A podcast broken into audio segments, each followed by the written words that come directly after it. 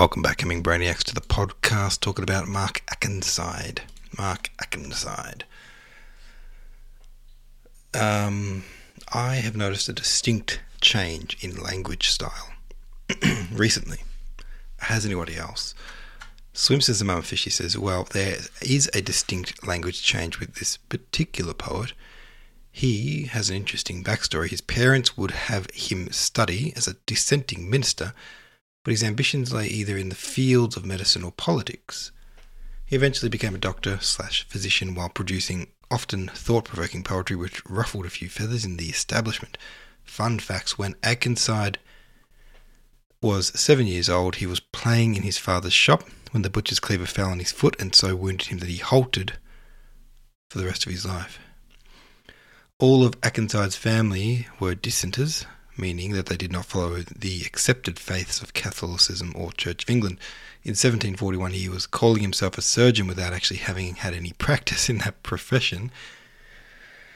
His medical career progressed steadily, and he became an MD in 1753 and fellow and a fellow of the Royal College of Physicians the following year. He was appointed personal physician to the Queen when George III was king.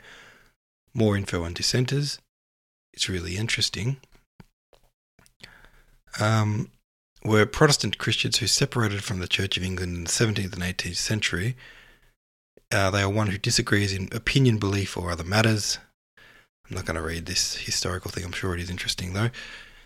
But what an interesting guy. What a strange life to live. Um, what was his name? Mark Akenside. So we read that. Yeah, okay. So tonight we're up to Tobias George Smollett.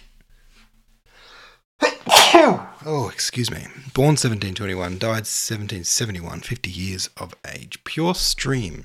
Oh, sorry, it's called To Leven Water.